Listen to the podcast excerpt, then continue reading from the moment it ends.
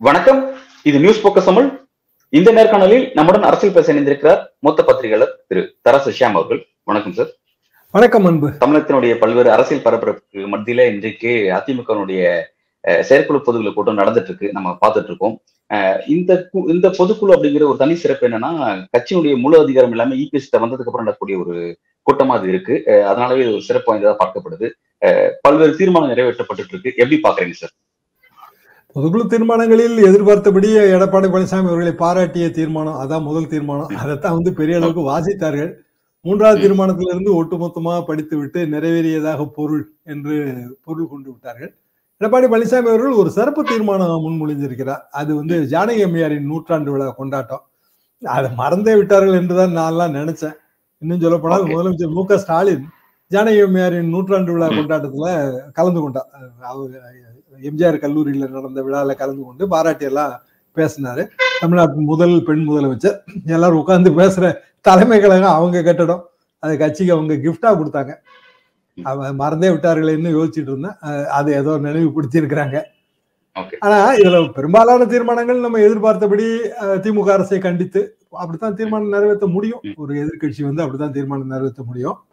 ஓரிரு தீர்மானங்கள் மத்திய அரசை வலியுறுத்தி அது வந்து அது கொஞ்சம் புதுமையா இருந்துச்சு எதிர்த்து இல்ல எல்லாமே வலியுறுத்தி அப்படின்னு போயிடுச்சு. அந்த கொஞ்சம் கவனிக்க வேண்டிய விஷயமா இருக்கு. ஏன்னா எதிர்த்தா அப்புறம் வலி வந்துரும்.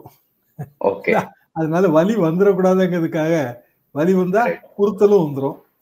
வலியும் உறுத்தலும் இல்லாததால் அது வலியுறுத்திய தீர்மானம். அப்படித்தான் நான் அதை பார்த்தேன்.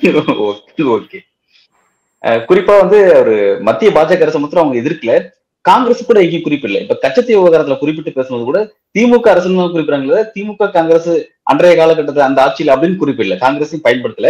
ரெண்டாவது மேகதாதுல அணை கட்டக்கூடிய விவகாரத்தை கர்நாடக அரசு முன்முயற்சி எடுத்து செஞ்சுட்டு இருக்காங்கிறத நம்ம பாக்குறோம் அந்த விஷயத்தை கூட வந்து கர்நாடக அரசை கண்டிச்சுன்னு சொல்றோம் கர்நாடக காங்கிரஸை கண்டிச்சுன்னு அந்த காங்கிரஸ் பேரை கூட பயன்படுத்த மாட்டேங்கிறாங்க. பாஜக பேரை பயன்படுத்துற மாதிரி காங்கிரஸ் பேரையும் பயன்படுத்தல. இது எப்படி புரிஞ்சுக்கிறது சார்? இந்த கச்சத்தீவு பகுதிகளுக்கு நான் ஆயிரத்தி தொள்ளாயிரத்தி எழுபத்தி மூணுல போய் வந்திருக்கேங்க. இப்போ ராமநாதபுரத்துல நம்ம ஏஜென்ட் ஒருத்தர் வந்து அங்க சங்கு எடுக்கிற உரிமை பெற்றிருந்தார். அவரோட போட்ல ஒரு ஈவினிங் ட்ரிப் மாதிரி எல்லாம் போகலாம். சும்மா ஒரு ப்ரெஷர் ட்ரிப் மாதிரியும் அங்கே போகலாம் யாரும் ஜனங்க யாருமே கிடையாது. பெரிய அளவுக்கு இந்த கோயில் இப்போ பெரிய அளவு கட்டப்பட்டிருக்கிற கோயில்லாம் அப்போ கிடையாது. எழுபத்தி அஞ்சு எழுபத்தாறுல இந்திரா காந்தி அம்மா அதை தாரை வார்த்தார்கள் சீடிங்கவே இந்தியன் டெரிட்டரி எப்படின்னா ஐநா சபையில இலங்கை நமக்கு ஆதரவாக ஒரு தீர்மானத்தில் வாக்களித்தது. அதுக்கு பிரதி உபகாரமாக அது செய்து கொடுக்கப்பட்டது. தமிழ்நாடு அரசு அவங்க கன்சல்ட் பண்ணலை. இத்தனைக்கும் எங்க சட்டப்பேராசிரியர் கிருஷ்ணாமி அது குறித்த ஆவணங்களை எல்லாம் திரட்டி எப்படி தமிழ்நாட்டுக்கு சொந்தங்கிற ஆவணங்களை எல்லாம் திரட்டி இங்க திமுக அரசுக்கு அனுப்பி திமுக அரசு மத்திய அரசுக்கெல்லாம் அனுப்பி ஆனா அது ஆல் இந்தியா பாலிசி திமுக மீது அதுல பெரிய அளவுக்கு பழியெல்லாம் நம்ம ஒன்றும் சொல்ல முடியாது. ஏன்னா அதுக்கு பிறகு எழுபத்தி ஏழுல இருந்து எண்பத்தி ஏழு வரைக்கும் அதிமுக ஆட்சி தான். அப்போ கட்சத்தீவு மீட்டெடுக்க என்ன நடவடிக்கை எடுத்தார்கள்னா ஒரு நடவடிக்கை எடுக்கல எடுக்கவும் முடியாது. தொண்ணூத்தொன்னு ஆகஸ்ட் பதினஞ்சாம் தேதி தான் ஜெயலலிதா அம்மா வந்து சுதந்திர தின விழாவில் கச்சத்தீவை மீட்போம்னு அதை சொன்னாங்க. அது வரைக்கும் பல்வேறு காரணங்களால வந்து அந்த பிரச்சனையே மறந்து போச்சு. அதுக்கு பிறகு பல பிரச்சனைகள் மீனவர்கள் வாழ்வாதார பிரச்சனை அதெல்லாம் வரும்போது கச்சத்தீவு அவசியம் நம்மகிட்ட இருக்க வேண்டியது என்கிற ஒரு முடிவுக்கு நம்ம வந்தோம். இதுக்கான தீர்வு வந்து பசுமுன் தேவர் ஒரு காலகட்டத்தில் பெருபாரிங்கிற ஒரு இடத்த இதே மாதிரி மேற்கு வங்க மாநிலத்தை சேர்ந்தது. இந்தியர்கள் ஒரு பத்தாயிரம் பேர் இருந்தாங்க. அதை பாகிஸ்தான் கிளைம் பண்ணும்போது நேரு அதை விட்டு கொடுத்தார். அப்போ ப- தேவர் பெரிய அறிஞர்கள் எல்லாருமே வந்து அதை எதிர்த்தாங்க. அவங்க என்ன சொன்னாங்கன்னா பெருபாரிக்கு ஒரு வேல்யூவேஷன் போட்டு பணத்தை கொடுக்கலாம். பத்தாயிரம் பேர் நம்ம ஆளுங்க இருக்காங்களே அதை எப்படி நீங்க கொடுக்கலாங்கிறதான் கேள்வி. அதே தீர்வை வந்து ஜெயலலிதாவும் முன்வைத்தார்கள். Supreme court வழக்கிலேயே. பெருபாரிக்கு செய்த மாதிரி தான் இங்க செய்யணும். அதாவது சீடிங்கவே லீசிங் இந்த ரெண்டுக்குமான வித்தியாசங்க. சீடிங்கவேனா அப்படியே கொடுத்துடுறது தாரை வார்த்தை லீசிங்னா குத்தகைக்கு எடுத்தல். இப்போ உதாரணமா இப்போ நம்ம இலங்கைக்கு பெரிய உதவி செய்யறோம் கச்சத்தீவு குத்தகைக்கு எடுக்கலாம். தொண்ணூத்தி ஒன்பது வருஷம் குத்தகைக்கு எடுக்கலாம்.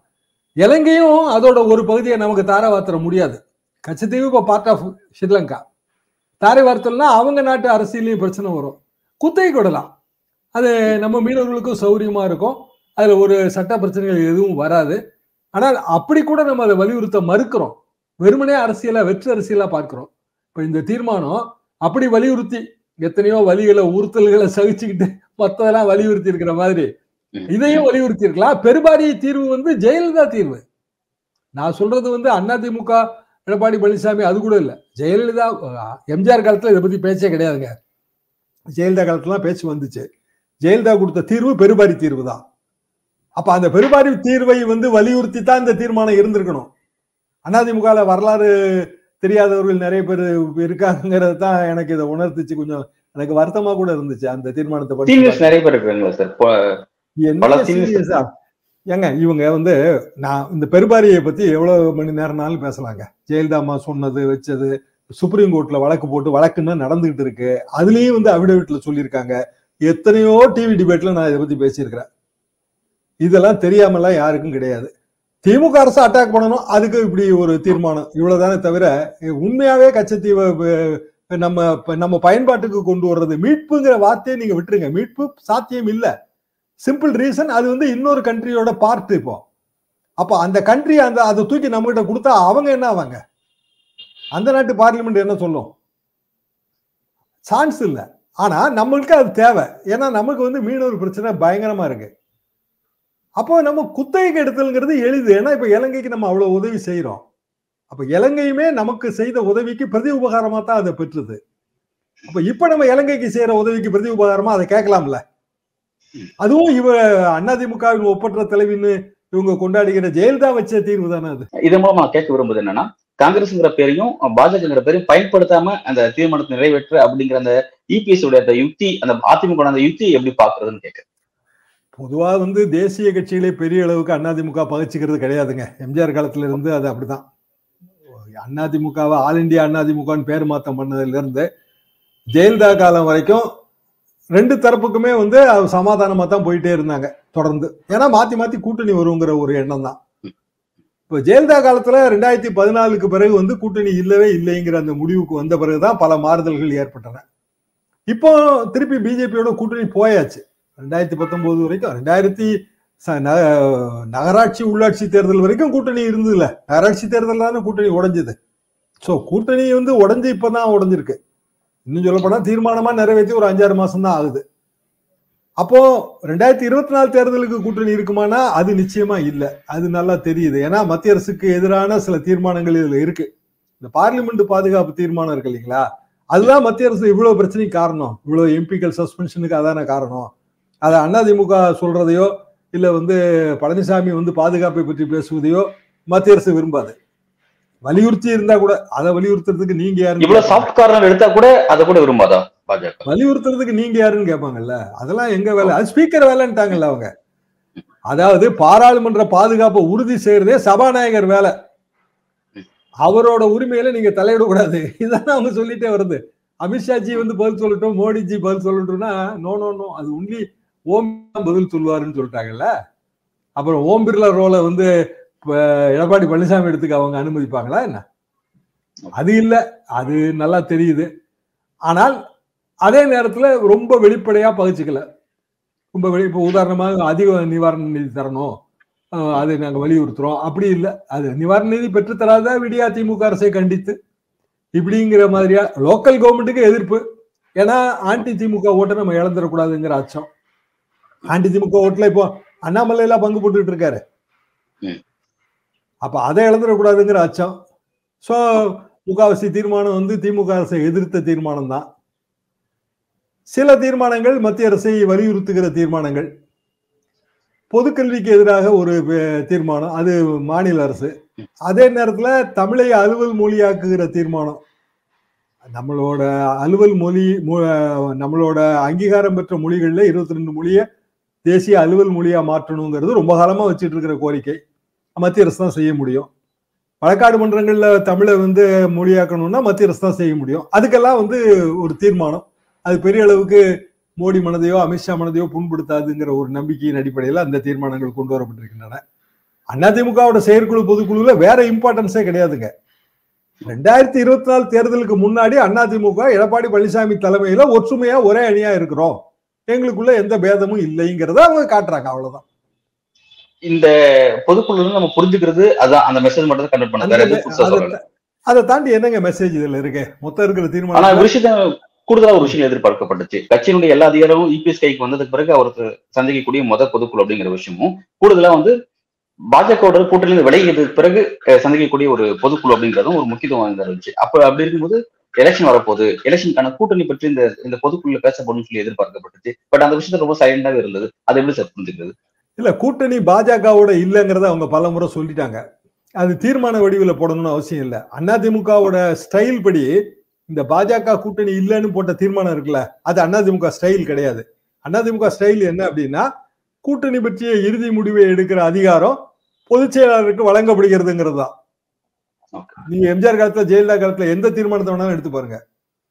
இறுதி முடிவு எடுக்க அதிகாரம் பொதுச் செயலாளருக்கு வழங்கப்படுகிறது. இவ்வளவுதான் அதுல பாயிண்டே வேற பாயிண்டே கிடையாது. ஆனா போன முறை தான் ரொம்ப நானே கொஞ்சம் ஆச்சரியப்பட்டேன். பாஜகவோட கூட்டணி இல்லைங்கிற முடிவை பொதுக்குழு செயற்குழு இப்ப கட்சியோட நிர்வாகிகள் குழு எடுத்தது. முக்கியமான குழு தான். நிர்வாகிகள் குழு என்பது கிட்டத்தட்ட எல்லா பெரிய நிர்வாகிகளும் சேர்ந்து எடுத்த முடிவு. அதுக்கு அவங்க என்ன ரீசன் சொன்னாங்கன்னா இது தொண்டர்களின் முடிவு. தொண்டர்களின் முடிவை நாங்க பிரதிபலித்தோங்கிற ரீசன் சொல்லிட்டாங்க. அப்படி இருக்கும்போது மீண்டும் ஒரு முறை அது பொதுக்குழு செயற்குழுக்கு வராது. கூட்டணி இருக்க போகிறதுன்னு சொன்னா தான் வரும். இப்போதைக்கு கூட்டணி வந்து கூட்டணி கதவுகள் திறந்து தான் இருக்கு. எனக்கு தெரிஞ்சு பூவை ஜெகன் கூட்டின கூட்டத்துக்கு எடப்பாடி பழனிசாமி போயிட்டு வந்தார். மழை வெள்ள பாதிப்போட அந்த அந்த கருத்தரங்குக்கு போனாரு. இப்போ எஸ்டிபி கருத்தரங்குக்கு போக போறாரு. ஸோ அந்த ரெண்டு அணி ரெண்டு பேரும் அந்த கூட்டணியில இருக்காங்கன்னு நான் புரிஞ்சுக்கிறேன். பாமக எல்லாம் வந்து இப்போ நாங்க முடிவே சொல்ல மாட்டோம். தேர்தல் தேதி அறிவிப்பு பிறகுதான் முடிவு சொல்லுவோம்னு அவங்க சொல்லிட்டாங்க. தேமுதிக அவங்க கூட சொல்லிட்டாங்க. நாங்கெல்லாம் பின்னாடி தாங்க முடிவு எடுப்போம் அவங்க கூட சொல்லிட்டாங்க. எனவே இப்போதைக்கு வேற என்ன செய்ய முடியும்? கமலோட கட்சி அது திமுகவோட ஒரு சீட்டுக்கு தான் போற மாதிரி தான் நல்லாவே தெரியுது. பார்த்தாலே அது நல்லா தெரியுது. அப்படி திமுக கூட்டணி அது சரியா போயிட்டே இருக்கு. அதிமுக கூட்டணியில இந்த ரெண்டு சிறிய அமைப்புகளும் இருக்கின்றன. பாமக வந்தா தான் அந்த கூட்டணி வந்து ஒரு பெரிய வலிமை பெற்ற கூட்டணியாக பார்க்கப்படும். கீஸ் வித் பாமக. ஏன்னா அவங்க தருமபுரியில இருந்து சேலம் வரைக்கும் அவங்களுக்கு பெரிய ஓட்டு வங்கி இருக்கு. சேலத்துல கூட அதிமுக வேட்பாளர் ஜெயிக்கணும்னா பாமக ஓட்டு வங்கி ஓட்டு இல்லாம முடியவே முடியாது. முடியவே முடியாது. அதனால பாமகக்காக அவங்க வெயிட்டிங் அவங்க தேர் வெயிட்டிங் அதனாலவே தெரியுது. விசிக இருக்கிற இடத்துல பாமக இருக்க முடியாது. ஸோ பிஜேபி இன்னைக்கு போகலாம். போனா வெற்றி கிடைக்காது. பாமக எப்பவுமே உடனடியாக ஒரு ரெண்டு எம்பி வேணும் ஒரு எம்பி வேணும். அப்பதான் நம்ம சென்ட்ரல் கவர்மெண்ட்ல செல்வாக்கு இருக்கும்னு நினைக்கிறவங்க. ஸோ இயற்கையாக நம்மிடம் வந்து சேர்வார்கள்ங்கிற ஒரு எதிர்பார்ப்பு அவங்களுக்கு இருக்கும். அதிமுகவுக்கு இருக்கும். இப்போ அந்த செயற்குழு பொதுக்குழுவில் வெளிப்படுத்த மாட்டாங்க. ஓகே சார் இன்னொரு பக்கம் வந்து நாங்க கூட்டணியில இருந்து விலகிட்டோம் அப்படின்னு சொல்லி அதிமுக சொல்லிட்டு இருக்காங்க. பாஜக கூட்டணி இல்லைன்னு சொல்லி சொல்லிட்டு இருக்காங்க. திமுக தரப்பை வைக்க விடுவாதுங்கிற அது ஒரு நாடகம். அது வந்து உண்மை இல்லைன்னு சொல்லி சொல்லிட்டு இருக்காங்க. அதுக்கேற்ற மாதிரி தான் வெளியில பொது வழியிலையும் அரசியல் பேசுறதுங்கிறது அதிமுக அரசியல்ங்கிறது அப்படிதான் இருக்கு. அந்த தோற்றமும் அப்படிதான் இருக்கு அப்படிங்கறத நம்ம ஒரு பார்க்க வேண்டியதா இருக்கு. ஒண்ணு. ரெண்டாவது இப்ப ஐந்து மாநில தேர்தல் முடிஞ்சதுக்கு பிறகு பாஜக கை ஓங்கி இருக்கு அப்படிங்கிற அந்த எதார்த்தத்தை அதிமுகவும் புரிஞ்சிருக்கும். அப்ப வரக்கூடிய நாடாளுமன்ற தேர்தலில் என்டிஏ விசஸ் இந்தியா கூட்டணி அப்படின்னு பார்க்கும்போது இந்தியா கூட்டணி கொஞ்சம் பலவீனமா இருக்கு. பாஜக கம்பேர் பண்ண பலவீனமா இருக்கு அப்படிங்கிற அந்த அரசியலும் அதிமுக புரிஞ்சிருக்கும். அதன் காரணமாவே திரும்ப அதிமுக நம்மளோட கூட்டணிக்கு வரும்னு சொல்லிட்டு பாஜக தரப்புல சொல்லிட்டு இருந்தாங்க. அதுக்கான விஷயங்கள் போயிட்டு இருக்கு அதை நோக்கி விஷயங்கள் வரும்னு சொல்லி சொல்லிட்டு இருந்தாங்க. அந்த விஷயத்த நீங்க எப்படி பாக்குறீங்க? ரெண்டாயிரத்தி இருபத்தி நாலுக்கு நகரவே நகராதுங்க. வாய்ப்பே இல்லை. ஏன்னா இதுல அந்த சிறுபான்மையினர் நலன் காக்குற தீர்மானம் அதெல்லாம் அதைத்தான் சுட்டி காட்டுது சிறுபான்மையினர்னு நம்ம சொல்றது நம்ம எல்லாருமே வந்து முஸ்லீம் கிறிஸ்டின் ஓட்டை மட்டும் நம்ம நினைக்கிறோம். அது சிறுபான்மை மொழி பேசுறவங்க ஓட்டு ரொம்ப முக்கியம். நீங்க சென்னையிலே வந்து பதினெட்டு இருபது சதவீதம் தெலுங்கு மொழி பேசுபவர்கள் ஓட்டுங்க. அதுல ஆதி ஆந்திரா ஓட்டெல்லாம் வந்து முழுக்க முழுக்க எம்ஜிஆர் ரெட்டையில ஜெயலலிதா ஓட்டு. நீங்க பெரும்பாலான தூய்மை பணியாளர்கள் பாத்தீங்கன்னா எம்ஜிஆர் ஜெயலலிதா ஓட்டு அது. அந்த ஓட்டு ரொம்ப இம்பார்ட்டன்ட் கொஞ்சம் கொஞ்சமா அது வந்து பிஜேபி பக்கம் போயிட்டே இருக்கு. அதை மீட்டெடுக்கிற முயற்சியில் அதிமுக இறங்கும். அப்போ பிஜேபியோட போய் சேர்ந்துட்டாங்க அப்படின்னா அந்த ஓட்டு வங்கி பெர்மனன்ட் லாஸ் ஆயிருவாங்க. இப்போ சௌராஷ்டிரா ஓட்டு வங்கி கன்னட மொழி பேசுபவர்கள் ஓட்டு வங்கி அதெல்லாம் என்ன பண்றது? இப்ப மதுரைனா எவ்வளவு சௌராஷ்டிரா ஓட்டு வங்கி இருக்கு யோசிச்சு பாருங்க. நான் நார்கோயில் பார்டர்ல எவ்வளவு மலையாள மொழி பேசுபவர்கள் ஓட்டு வங்கி இருக்கு கன்னடம் பேசுபவர்கள் ஓட்டு வங்கி ஓசூர் இங்க எல்லாம் போனீங்கன்னா. இப்படி பகுதி பகுதியா அந்த ஓட்டு வங்கி இருக்கு. அது ரொம்ப இம்பார்ட்டன்ட் அதிமுகவுக்கு நீங்க காலங்காலமாவே இஸ்லாமிய ஓட்டு வங்கி ஒன்றும் அதிமுகவுக்கு ஆதரவா கிடையாது. பிஜேபியோட முதல்ல கூட்டணி வச்சது அதிமுக தானேங்க. அப்ப தோல்வியில் தானே இருந்தாங்க. தொண்ணூத்தாறுல பெருந்தோல்வி தொண்ணூத்தெட்டுல பிஜேபி கூட்டணி. அப்ப சிறுபான்மையினர் ஓட்டு பாதிக்கும்னு அவங்க நினைக்கலையா? ஜெயலலிதாமா அந்த கணக்கு போடாமல இருந்திருப்பாங்க. அதெல்லாம் போட்டாங்க. ஆனாலும் பிஜேபியோட கூட்டணி வைப்போம். ஏன்னா அப்போ கேசரி வந்து தலைவர் காங்கிரஸ் தலைவர். அவரை வச்சுட்டு இங்க என்ன பண்ண முடியும்? கேசரி ஜாங்கிரின்னா இந்த ஊர்ல யாருங்க மதிப்பாங்கன்னே ஜெயலலிதா கேட்டாங்க. இப்படியான ஒரு கட்சி இப்படியான பின்போலம் அதுல இருக்கு.